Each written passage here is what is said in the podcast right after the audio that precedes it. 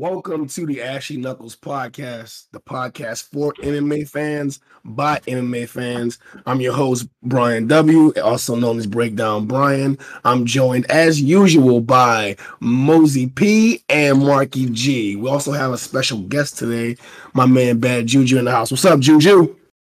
What's up? How you feeling, man? Uh, I'm feeling good. Feeling good. Pretty exciting weekend, man. We got a free card. Always good when it's free. Mm-hmm. That's how I say it, bro. If it's free, it's me. All day, every day.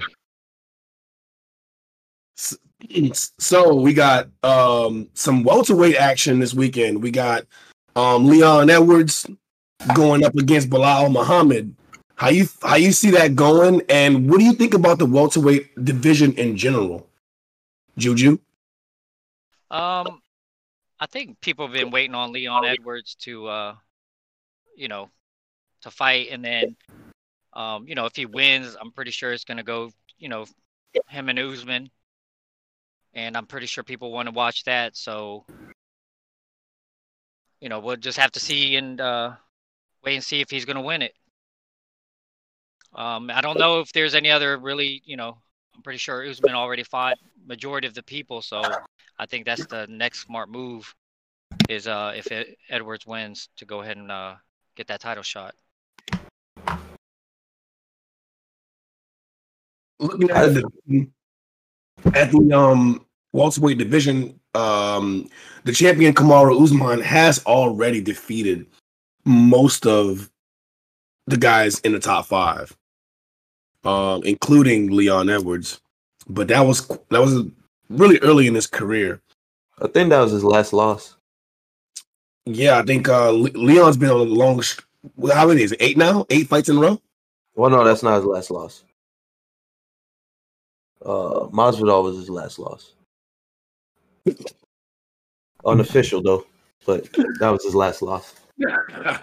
so Usman was his last for real loss. Professional loss. Right. He did get two pieced in a soda by uh by Street Jesus. That, that was that was in the back. Yes. But here's the interesting thing about that. Leon's been calling his number over and over again, and Leon seems to be where Usman was for two or three years ago. Two or three years ago, nobody wanted to fight Usman. Like literally, he couldn't get a fight. Like they had to force guys in there to fight him, and you, I guess you can see why, because all that dude do is win, win, win, no matter what. Um, yeah. and that's kind of what that's similar traje- trajectory that Leon Edwards' career is taking. He just keeps winning and winning and winning and winning, and he can't get a top guy to sign the, the contract. Um, Mo, we'll start. Let's start with you, man. how do you see this fight going between? Obviously, we haven't even mentioned his name yet uh, Belal Muhammad, who's also on a five fight winning streak. How do you see this fight going between Leon Edwards and Belal Muhammad? And what do you think about the the welterweight division in general? What I like about uh Muhammad is his pressure. He goes in and he keeps going in. I guess he don't care about getting punched. I mean, you could look in his eyes and see it and Leon Edwards, man, I just watched some highlights of him, and he's he's pretty good, pretty good. But either way, I I I got this a coin flip. I can't call it. It's gonna be a good one. Then welterweight division, you got Usman. He's the only person he hasn't beat is uh Wonder Boy. So either way, is I don't know what they're gonna do. They got so many matchups they could make a big pay per view out of. It's it's crazy. It's a really good problem to have. Well, did they ever say who the coaches for the Ultimate Fighter are? I don't believe that was announced yet. Not yet. For TV, they could do Colby and uh, Masvidal. That That'd seems great for TV. Yeah. That seems to make the most sense. But for sport, it it probably have to be Colby and Usman. Here's the thing, though. He's he won last. Is uh who did he beat? Tyron. He beat Tyron. He did dominated. So, I mean that's that's rankings. Well, here's here's the thing though. When you do if, if you do the Ultimate Fighter, you're gonna with the champion and one of the contenders. You're gonna leave those guys in the belt on the shelf for a long time. Oh, and they could get uh Masvidal against whoever wins this fight Saturday. Interesting. That's, a, that's a- another contender fight. Marky Mark. What do you think, man? Same question. I mean, I feel the same as Mosey. I feel that it's all about pressure versus Chris striking. That's what it's going to be about. And Leon Edwards has that Chris striking. Muhammad, though, has a better grappling game. He's better at grappling. He's better at the takedowns. But will he take down Leon Edwards? I don't think so. I think that Leon Edwards will probably piece him up and keep him up. So I say decision by Leon Edwards. Okay. And then when it comes to the welterweight division itself, there's unlimited possibilities. There really is. You can have all the rematches with Usman because a lot of people are craving them, even though I don't really think some of them are all that interesting. I, I'm just a Colby hater, so I don't really think that he needs to get back in there. But I say Leon Edwards deserves it. Give him the shot.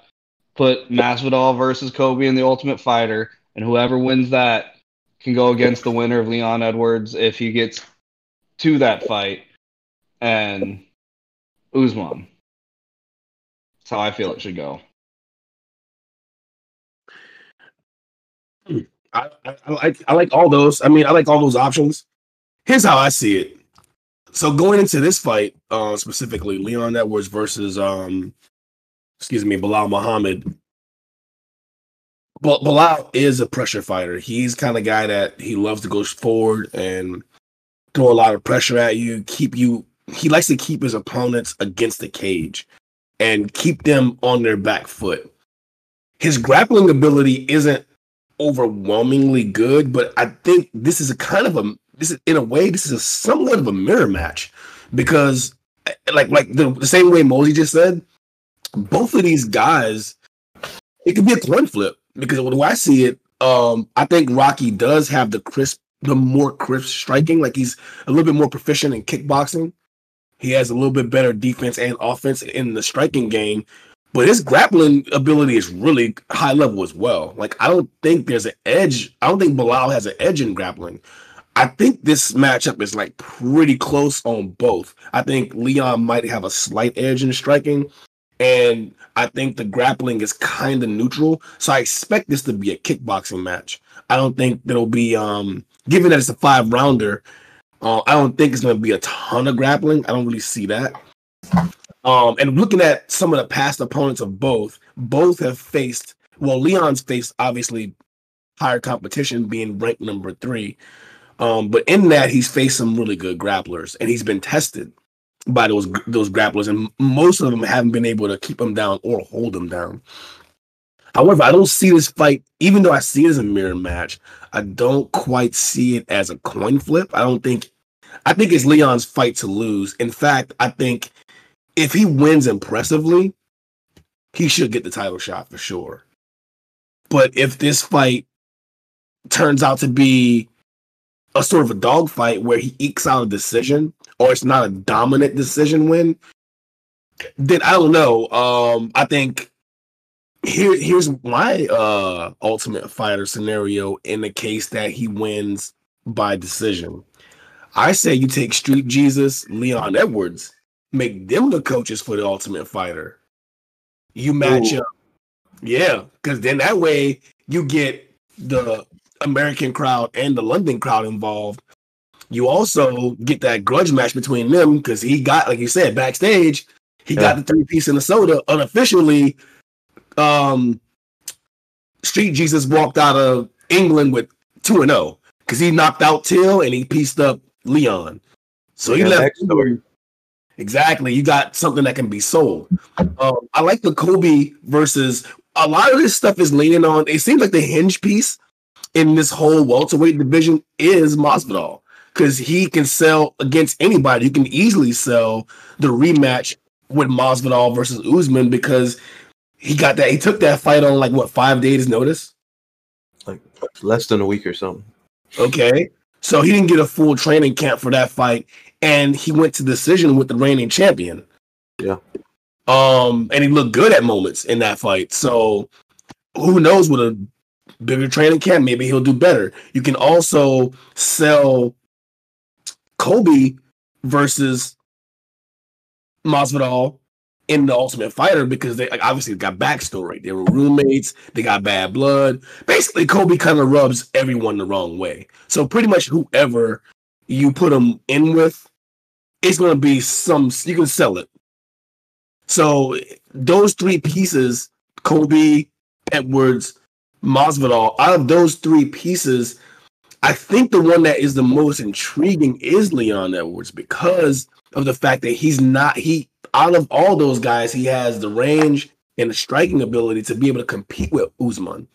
But, um, I, I know that Masvidal is levels above Usman when it comes to striking, but the grappling part, he he will have a. I, I don't think he can make that up in the training camp. I think uh, it'll be pretty much the same thing. It'll be another bully job. And we saw Colby get his face broken, so he don't got he got pillow hands. If they just go tit for tat, then I'm taking Usman again. Uh, and Leon Leon Edwards, he hasn't tasted the title shot yet. He has him and the champion already went at it, and he he lost. But I want to see some new blood in there. We mentioned Cowboy, and he's kind of like the wild card out of this trio because he has the most intriguing matchup stylistically with anyone. Um, however, not so sure I'm sold on him getting a title shot with his credentials as of yet. So I would say he will probably I would give Wonder Boy Burns a shot, give them a little give make that a matchup in the welterweight division. And I would work in the the if you're gonna give I think if you're gonna do the um, the Ultimate Fighter, and Leon Edwards isn't the direct. Te- I think he, if he wins impressively against Belal, Muhammad, you throw him right in there with Usman, and then you let Colby and Street Jesus do the Ultimate Fighter. However, if Leon doesn't win impressively, you do Leon Street Jesus and give Colby the title shot. That's my that's my take. You also got uh Michael Chiesa out there quietly moving Yeah. up the ranks. Yes, we do. Yes, we do. And he looks Number good six. moving up. He, he looks really good since moving up to um 170. It's a good move for him. So you think you uh toss Chiesa in there with um with either I Wonder Boy or, or Burns? Or do you give him Tyron Woodley maybe? Woodley's got a I fight give him coming Wonder up against Boy. Luque. Oh, Vicente Luque, another name we didn't mention. He's got a fight with Woodley coming up, but yeah, I mean, Wonder Boy and Chiesa should be that's that's a styles matchup right there. Complete opposites. Yeah, Got a river, uh, dynamic grappler versus a dynamic striker. Striker. Striker? Striker. Strickler. Strickler. Definitely Striker. Yeah, we'll go with Strikler. Wonder Boy is an interesting puzzle to figure out because I, I feel like every time I watch him get in there, every opponent is either super aggressive or like, and they just try to like get him out of there quickly, or they're frozen in place. They don't know what to do. And we've seen him get hit hard and leveled by guys who are patient by guys who can buy their time, wait for openings. Because while he's really good and, and his kicking game is amazing, he he can be hit when it comes to boxing. We've seen him get starched by Anthony Pettis. That was some like absolute ninja shit. And then we seen Woodley drop him too. Um, most guys, like I said, they kind of get mesmerized when they're in front of him because they, they he, he can switch his stances and he can he has that long kick range. But look, I don't know if we haven't seen him. I don't know if we've seen him against a guy who's going to be hell bent on just taking him down at that level that Chiesa is. So that'd be that'd be an intriguing matchup. What do you think, Mark? I, I love that matchup, actually. I think that would be a very technical fight just because you'd have to see Wonder Boy's takedown defense is pretty fucking good, being with uh, Weidman and all them. But Chiesa has this awkward striking style that he somehow just gets in there. Uh, whether he'll get past the kicks of Wonder Boy, not 100% sure, but that's what I want to find out. I want to see how it plays out. I want to find out if he can get in there or if Wonder Boy is just going to kick him to the side and just point him out. He, he could starch him too. He could starch him. He could He sure starch him. could. He has before. He's he's knocked out some. I mean, look, the, the damage that we seen from Wonder Boy in the beginning of his welterweight welterweight run was pretty fucking awesome. But like he was knocking out former title holders. He was putting guys away because like it was just, it's really it's a tough puzzle to solve. Similar to like what Machida bought to the 205 division. When you have those guys that are really good with that karate style, where they can pop in and out and leap in with strikes, kick you at distance, and keep you on the outside and force you to be frozen in place. They present a little bit different challenge than your traditional guys that have a more kickboxing Muay Thai base, where they're just like mostly plotting straight forward. Um, and then you got your guys obviously with your boxing bases. They're still they have footwork, but they it can be you can figure it out. It's not as tricky as a guy who has a karate background because you, you don't get a lot of examples of that at a high level in in mixed martial arts, and you also don't have a ton of training partners to get ready for that. So it it he always presents a puzzle when it comes to um trying to figure out what you want to do with him as an opponent obviously defensively how you want to how you want to approach defending his offense and on the flip side you don't to just run straight in because he's a good counter striker so you kind of like you damned if you do damned if you don't type and and the guys that i feel in the division that can handle that the most are those top tier grapplers like Colby, like Usman. Um, I would say even the even Masvidal can. I think he'll be fine against Wonder Boy. I mean, they've they've already matched up, right? Yeah, they should have already fought. So they still haven't said nothing about the Ultimate Fighter, right? Like coaches. The only rumor that I've only heard one rumor, and it was it was uh, Colby and Masvidal. Well, I just like looked up what weight classes it was going to be for, and it's uh, they already did the tryouts in November, Mhm. and they say it's supposed to air sometime in March, and we're in March right now. I ain't seen nothing about it. I think they're having trouble because they're doing so many fights in the Apex, but they also have to do the Ultimate Fighter there. So it's kind of conflicting, Mm. is what's going on. Fight every week. Exactly. So it's hard to put an Ultimate Fighter together when there's a fight every week. Well, no, no, no, no. They already uh, well, yeah, that was back then too in November. yeah. They uh, so they probably start filming in uh, December or January, unless it's live. Is it live this time? No, I, I don't. I think they did the tryouts, but they never actually had the coaches. They had coaches lined up, but then things weren't panning out the way they expected it to. So they ended up having to change the coaches, and now they don't have any coaches yet. I don't think they filmed it at all.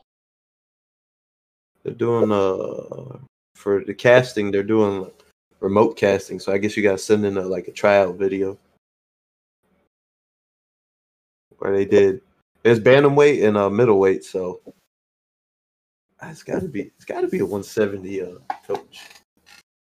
Watch they announce it a press conference for the pay per view during the press conference or something, or during the uh, the actual pay per view itself. It's just weird because they had that whole teaser video that they released, Yeah. but nothing's came of it. I mean, after the pay per view, right? It's the 27th of March. It could be, they got four days after that to put it on if it's going to be in March. It's, it's got to be a welterweight.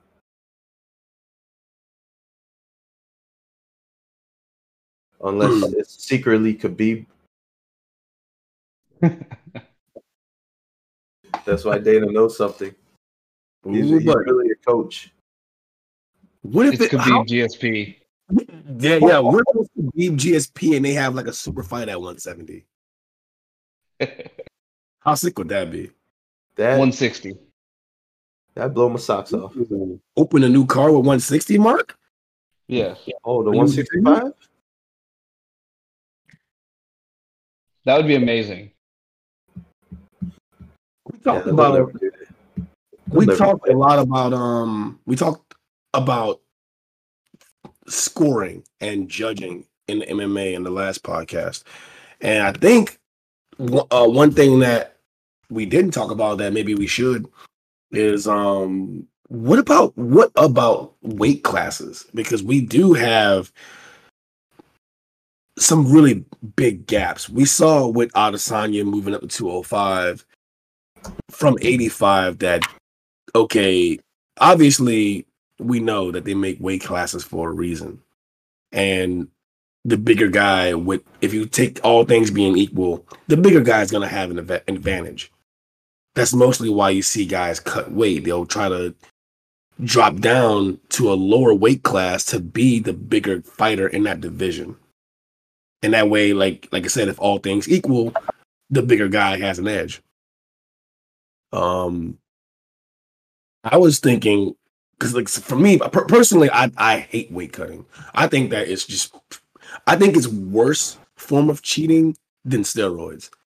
I would take a guy on steroids any day versus a guy that on fight day weighs 40 pounds bigger than what he's supposed to weigh on the scale the night before or the two nights before. I'll take that anytime. I'll give me the steroid guy. Yeah, Then weight cutting is pretty dangerous too, the way they do it sometimes. Right. Um, we seen some people get hospitalized. Um, we seen like famously Khabib versus Tony Ferguson. Um, Khabib ended up, you know, in the hospital and couldn't make. He had to pull out of that fight. Um, one of the five fights that Khabib versus Tony just like uh, just never happened. But it's one of them was because of a bad weight cut. So not only does it compromise the fighter, I think it takes away from the sport. And I also think it takes away from the fans because some of the matchups that we want to see don't happen just based off people. I mean, it's it's tough enough to get ready to have a training camp to fight and focus on fighting. Then you got to focus on getting your weight down and getting your like diet right. I'm like, if if the weight classes were close enough to where guys can compete in closer to their weight class without being worried about someone just dropping down far, then I think it'll be a better product overall for the league, uh, for the for the sport itself. And if you want to get MMA to the level of all the major sports in the U.S., like NFL, NBA, or M- MLB, you'll get you want to legitimize the sports champions and the the sport as for the common person to look at it. And when a common person, if you ask them about the, you know, how fighters get ready for their matchups, they wouldn't even, they wouldn't, most people don't know that you got, these guys are cutting 40 pounds. They think they see the numbers and they go, oh, that guy's a 155 pound champion. So, okay, he must be 155 pounds. No, like Khabib walks around somewhere around 200. Yep. And he's and then you got Usman, who's the 170 pound champion. That dude's 200 something too. So he's not. wh- wh- Why are we using these numbers? Why are we calling it the 175, 170 pound champion when these they're not 170 pound men? Or you got, you know, obviously the place where the rubber hits the road is the heavyweight division because these they're closer in weight than as as stated than any other division. Because you look at all the other divisions, 205, that guy ain't 205 pounds in the cage. That guy's probably 240. And then you look, even go, you, go, you drop all the way down to the lowest division. You go all the way down to 125 pounds. Figueroa is not 125 pounds. He's probably closer to 150. So it's interesting to me that we don't have weight classes at least every 10 pounds.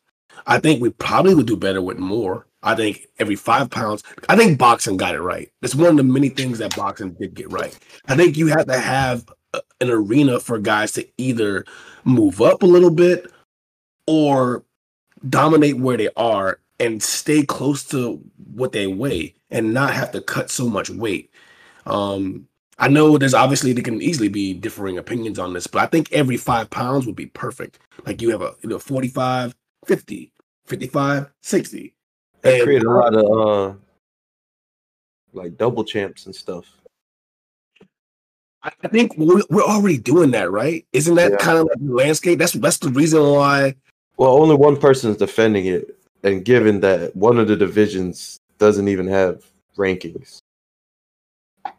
It makes I think sense to me. five pounds is too much.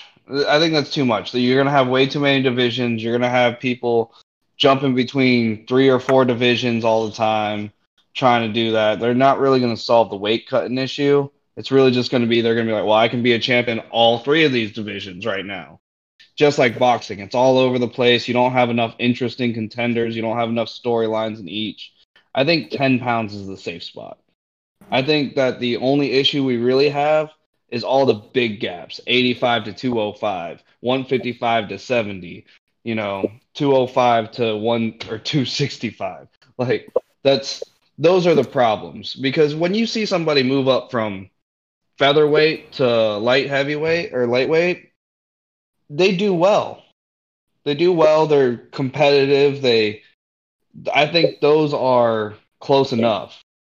But when you see somebody move from 185 to 205, they can be competitive, but not most of the time.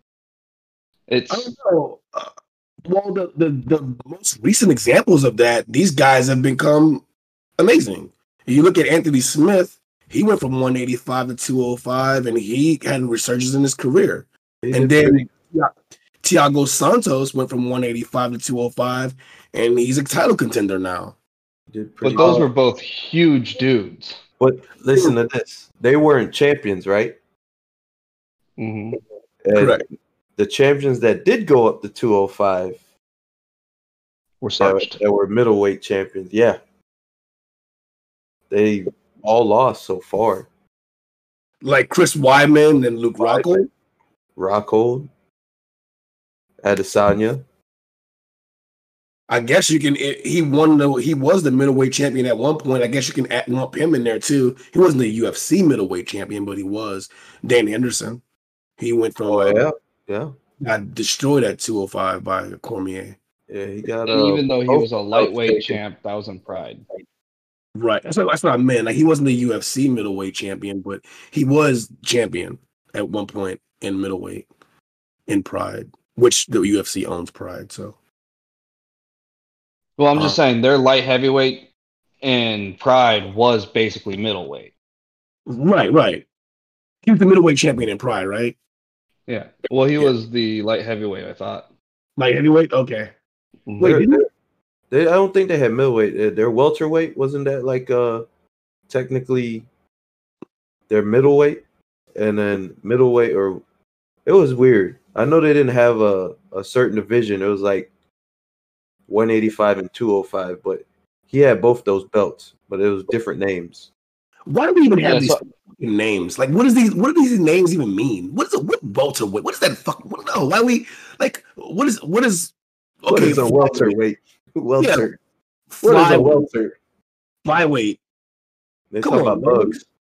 Exactly. I'm like, all we need, all we need to know is how much does the competitor weigh? 125, 135, 145, 55, and so on. We, who cares about those silly little names? I think, in, like Marky, Mark, you might, I think you might be onto something. Look, five pounds. Look, I am optimistic. I'm looking. I'm thinking like a perfect world, utopian view. I want to see the best of the best and the best competitors in the best shape. I don't want to see guys killing themselves to cut weight just so they can compete. I want to see guys like, look, I weigh this much and I'm fighting at this weight. I think we'll get better fights that way because guys can spend their training camps working on skills and getting ready for the fight mentally and not worry so much about just losing weight and and dropping this dropping water to make a certain to make the scale so they can compete. And I think once if you have more opportunities and more belts, more divisions, then you you alleviate that naturally. I think naturally you'll see um, kind of like the, smaller guys um, that are competing close to their weight, they'll be able to shine more, and that'll encourage the guys who are dropping weight to stay closer to their weight class. I think in the old school lightweight division, in the 155 pound division, we saw Frankie Edgar do a really good job dominating bigger guys on, on as a whole because he was able to stick or stick close to his weight and not necessarily compromise himself before the fight. And then you'd see in I mean obviously he was the champion in that division and he beat some legends. I mean he he beat BJ Penn, he had some epic wars with Gray Maynard.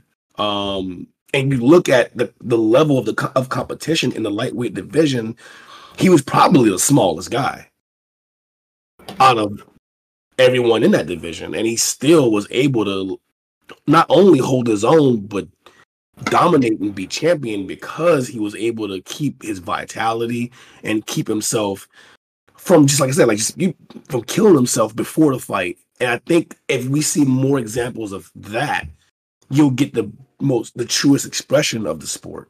Yeah, he only just now started uh, cutting weight. Like because he's like, I mean, at, at some point the you can't beat physics. I mean, yeah. the bigger guy is going to have the advantage. So you're fighting guys who think about it, 155. That's Khabib.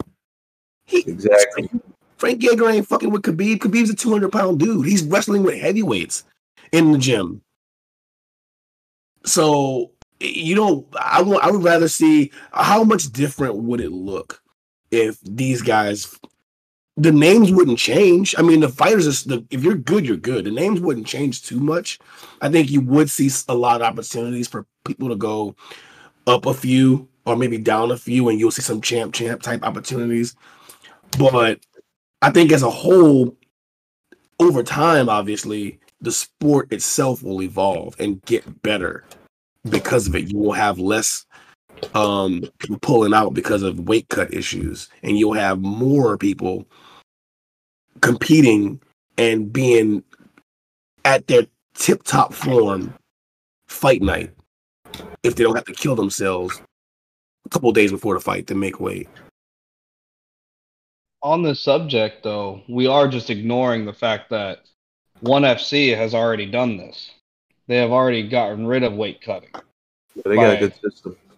They have a very strict system about weight cutting where they have almost like USADA doing random weight checks on you throughout the year. And they also like I think it's um, they check your weight every day during fight week and three hours before the fight to make sure that you are on the weight that you said you were and you weren't cutting or hyd- or like dehydrating or anything like that. You have to be an exact weight. So they do like the hy- like hydration tests. Yeah, I think they, they do uh, hydration and piss. So what, what? And I think another thing that can help that is um body like percentage. Like you can only be a certain percentage of weight above your your class you're competing in. So if you're 170, you can't be 190 at any time. If you're 170 and you're say 184 or 179, maybe that's okay. But if you're once if you're competing at 170 and you weigh over 179 pounds, you have to move up to the next division. So they do do that. Like when they ask your random weight, they require like your walk around weight. They re- they assign you your division. You don't get to choose your division anymore. When you, when you walk around at a weight, that's what they assign you to do. And then a couple weeks beforehand, they require you to be a certain percentage of that weight, like within that weight class. And then as it gets closer, they test you more strictly and more strictly and more strictly to make sure that you are on weight and healthy and not using IVs or dehydrating yourself. They force you to do it the right way. I like it. Mo? Yeah, that's how they should do it if they don't want people killing themselves. Mhm. Well, look, That would change the whole landscape of everything in the UFC, though. but Oh yeah. I- it definitely would. I mean, it, but I think it would change it for the better. I think if you get because if you just ignore the names, if you ignore the welter, middle, light, heavy, all the names, if you strictly go, look, we're going to make a, division and a champion for every 10 pounds, starting at 125 pounds, right? All the way up to heavyweight. Now, when it comes to heavyweight, after you get to say 225, I, I think it's kind of negligible at that point. You can go, okay, this because here's the only difference in that the only name that anyone cares about is heavyweight. All the, all the other names are just whatever, whatever. No one cares. But when you talk about the heavyweight champion, it's usually considered to be the baddest man on the planet because he's the biggest guy. If you're the champion of all the bigger guys, then you're the champion because we can extrapolate down. We can go, okay, look, Stipe will fuck up Khabib. No contest. We got we we take Stipe. He's a huge favorite in that. Stipe beats Usman. You know what I mean? That's who we. That's, that's when you're the heavyweight champion. You're the champion. Period. Um. So I think anything 225 and below doesn't even need a designation. You're just a 225 cha- pound champion. Anything if say if, if after that you go, look 225 to 300, that's the heavyweight champion. Everything else is its number. They could do a 10 weight, like for each weight class going down. Yep. 225, 215, 205, 195, 185, 175, all the way down to 125. And I That think would create like what three or four new weight classes. Yeah, for that'll me- be a decent amount of new new belt holders too, and it'll shuffle the whole every division. Period. we'll shuffle the cards. Um, I think you'll see guys like Kamaru Usman, who competes at 170 po- welterweight, 170 pounds. I think you'll see him closer to like 185. Mm-hmm. And you'll see guys like um Khabib in a similar like it, like it, it wouldn't he'd be competing more at 175 185 than he would be at 155 and i think that i think that would naturally line up all the competitors the same way. I don't think um it would over it would um make divisions thin because there's a ton of guys in every division that are on the cusp. They're like really good, but for some reason, a little bit of something is missing. I think having the fact that they don't have to cut so much weight would alleviate that little bit of something. And we'll see some real contenders in every division. And then, uh, really, if you're looking at it from a monetary standpoint, having more champions is a good thing. It's- you can market a champion pretty much all the time.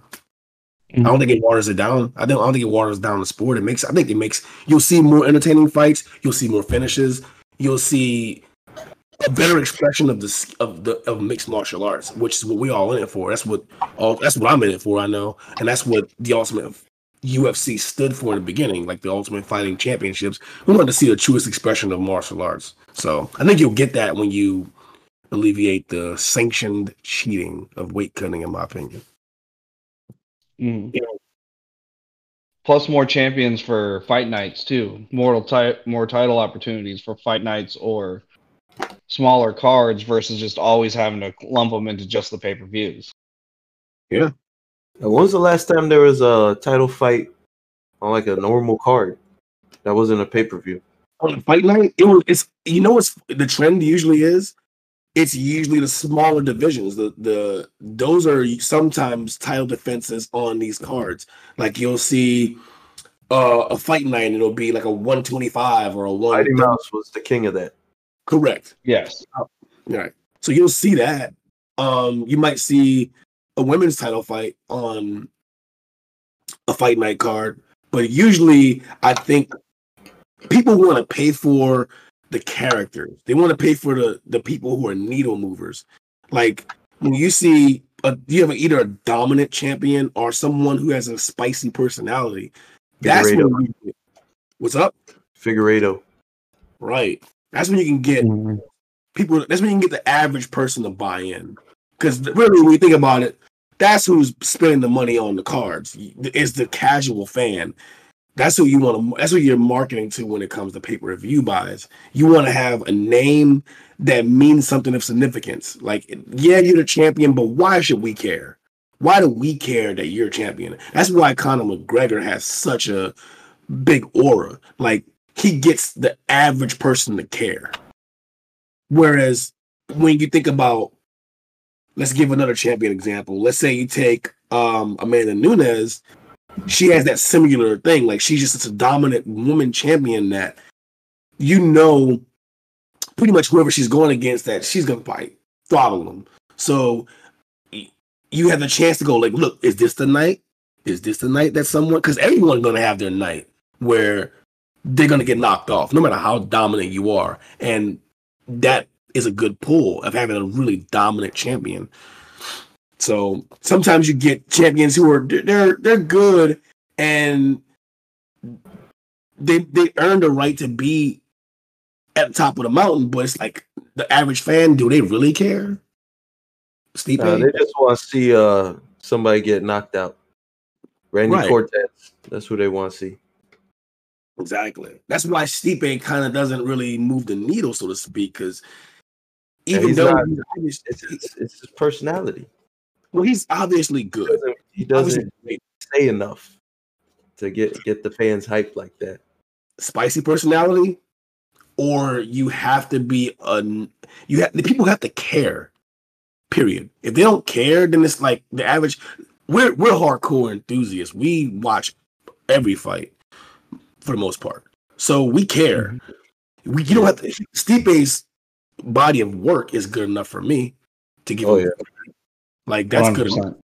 right? Wh- the- What he puts on in the cage is good enough for me, but for someone that doesn't watch as much as me, someone that doesn't rewatch fights that are, have already happened, they don't care. They're like that name doesn't mean anything, and he doesn't bring the kind of he's not he doesn't have that looming like oh my god this is the guy that's this heavyweight champion. Whereas a guy like Ngannou is automatic. Like you don't even have to pronounce his name. You just know he's a guy that knocks out all the other guys. That sells. I think one of the problems Stipe also has is he looks like an average Joe. He is your average Joe Midwestern firefighter. People, when they want to think about a heavyweight champ, they want to think about somebody like Ngannou, who's fucking jacked and looks intimidating. You know, Brock Stipe just sounds like a mumbling, you know, Midwesterner. Unfortunately. I love the man. He's my boy.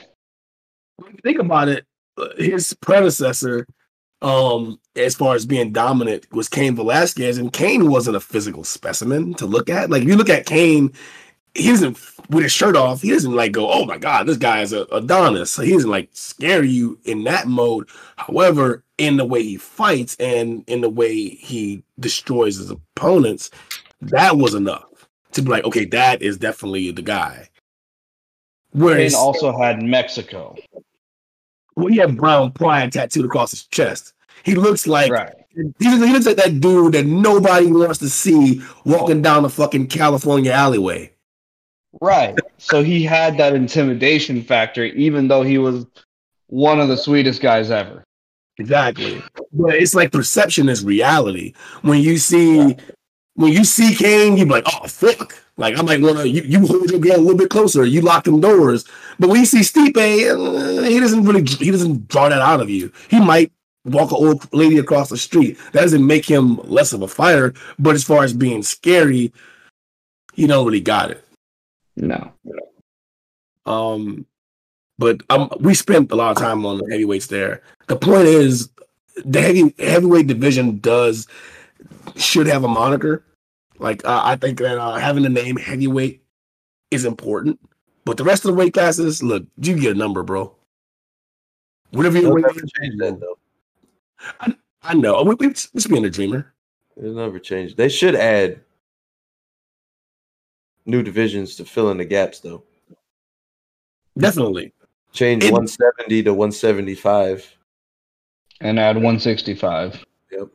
Then put And- somewhere in between uh, middleweight and light heavyweight.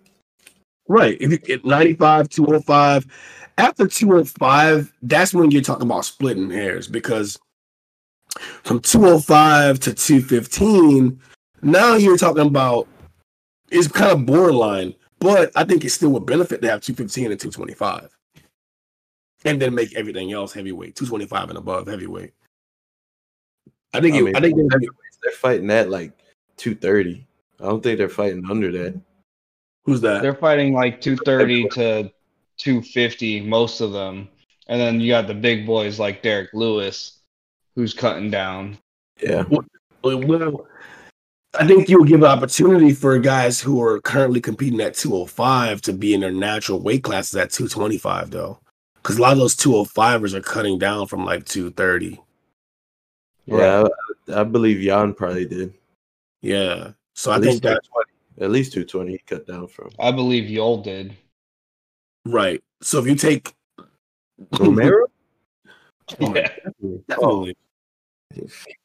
You mean like Costa? Come on, man. Huh? Costa? You know he. Oh, You No, God. I, I said Yoel Romero. No, Costa too. Yeah, He's they at definitely both cut from there. If look Usman fights at 170. Okay, Usman fights at 170. He's at least 210. Yeah, At he's gotta, gotta be. Rumble Anthony Rumble Johnson used to compete at 170 pounds. Think about that. This dude's a heavyweight. This is a scary 205er. He was knocking everybody out at 205. He cut weight to get to 205. He can easily walk. He's he can easily be 240. He's a I mean, he's one of the freakiest of all the freaks. If you think about it, like that guy competed at 170 pounds. So that should tell you something. He slimmed down Yeah. some for uh For your 205. Yeah.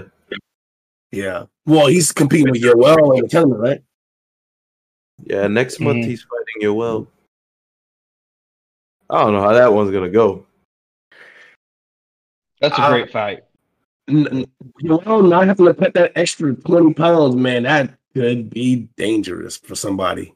And we'll talk about that as it gets closer. That's a good one. We'll talk about that whole tournament, in fact.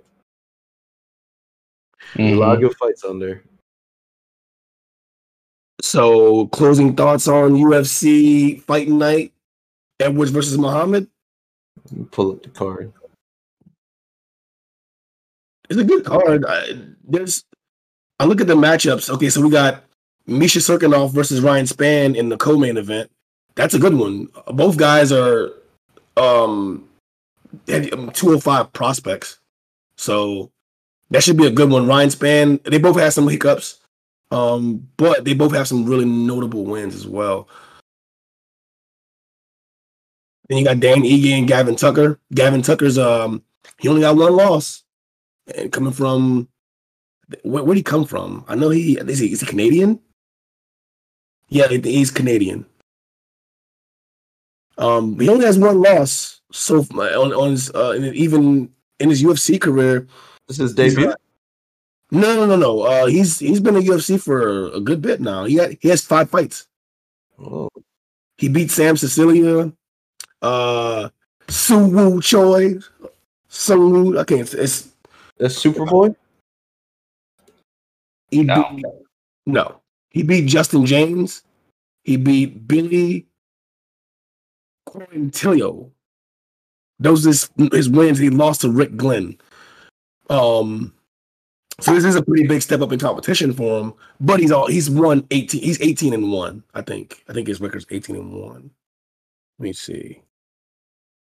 I know he he's 13 and one. Sorry, he only got one loss, and I believe he's primarily a submission guy.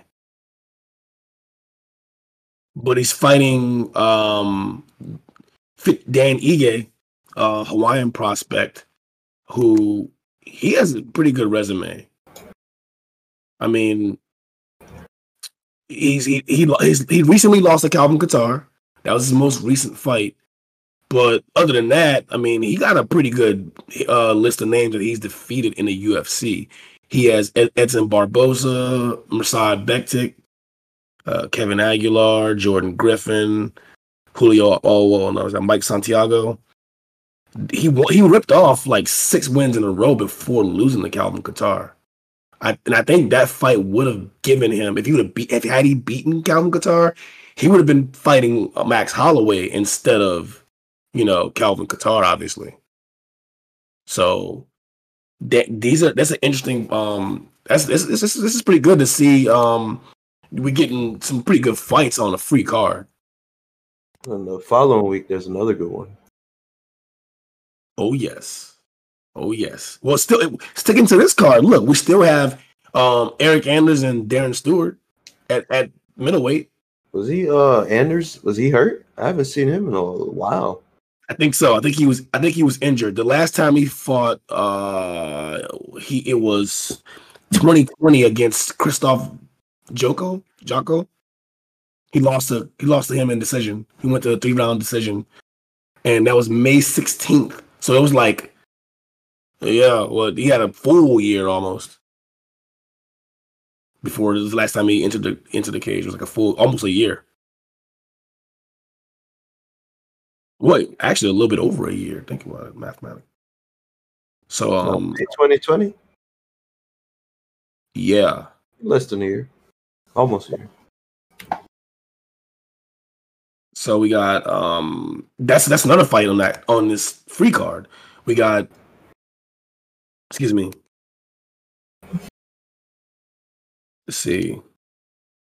I mean, even the prelims is pretty stacked. Like for me, the two girl fights on the prelims. I mean, there's three of them, but the two that stick out to me is obviously Hill versus Yoder is going to be a good fight, and then you also got Casey versus uh, Aldrich.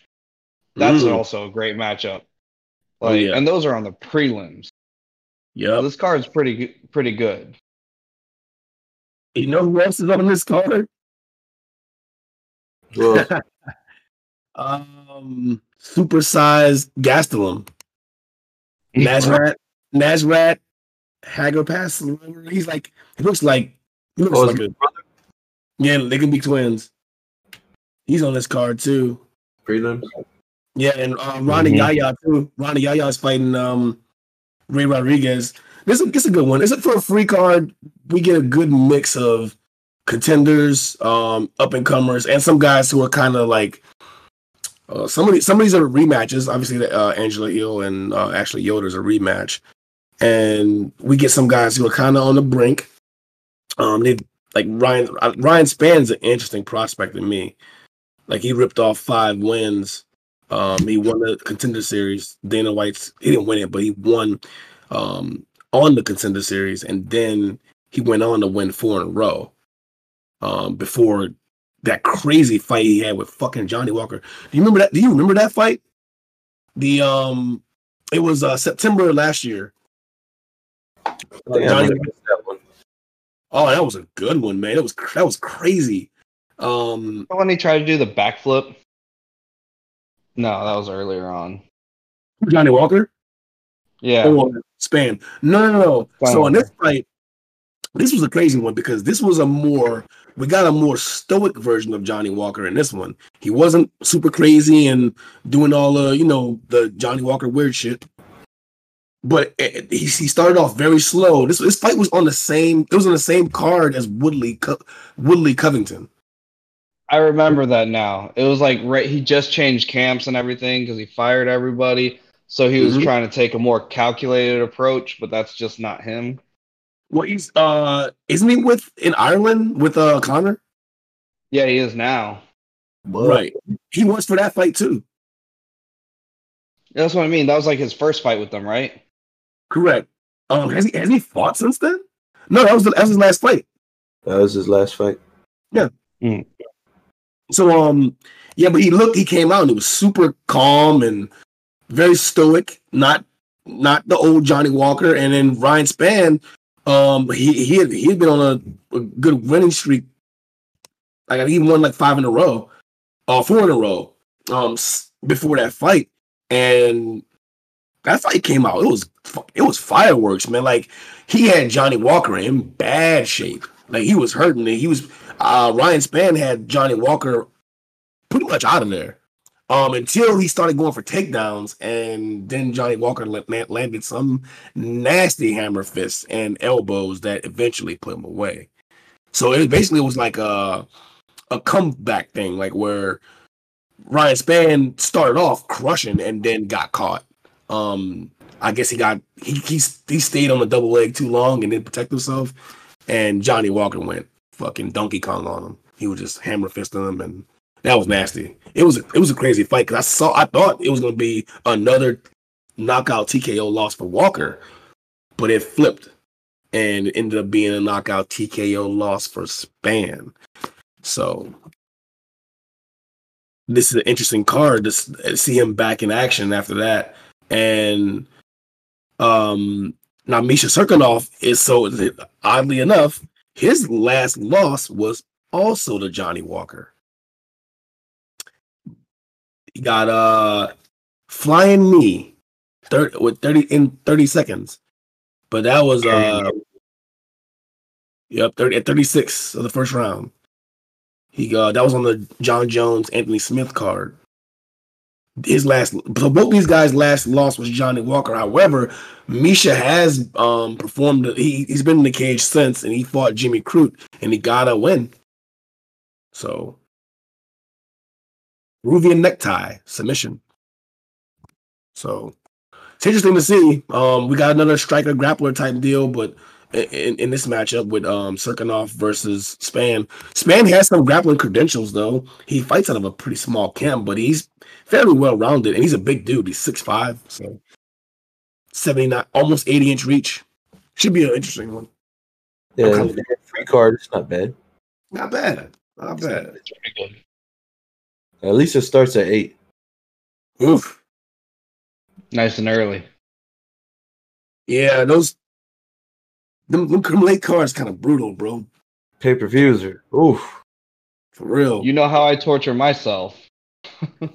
I was so you know, Mo, like leaving your crib, um, I was like, all right, I'm not to the point where I'm gonna put somebody in danger. However, I'm glad I'm a little far away.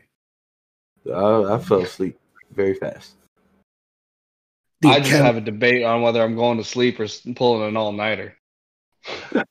it was funny seeing Kevin drunk, and apparently he likes whiskey. So we know for this time. Y'all ready to wrap this up? Yeah, we could wrap it up. All right, Wrap man. So, guys, you had you heard it. This is the Ashley Knuckle podcast. That's our UFC. Oops, So 187? I think it's fight. Is it Fight Night 187? Yeah, Fight Night 187 got Belal Muhammad taking on Leon Edwards. That was our preview. As always, it's a fight podcast for MMA fans by MMA fans. So whether you are a seasoned vet or a filthy casual, holla at us for the info. Mark Mosey has always been always a pleasure, guys. All right, guys, zip it up, zip it out. Peace. la la la la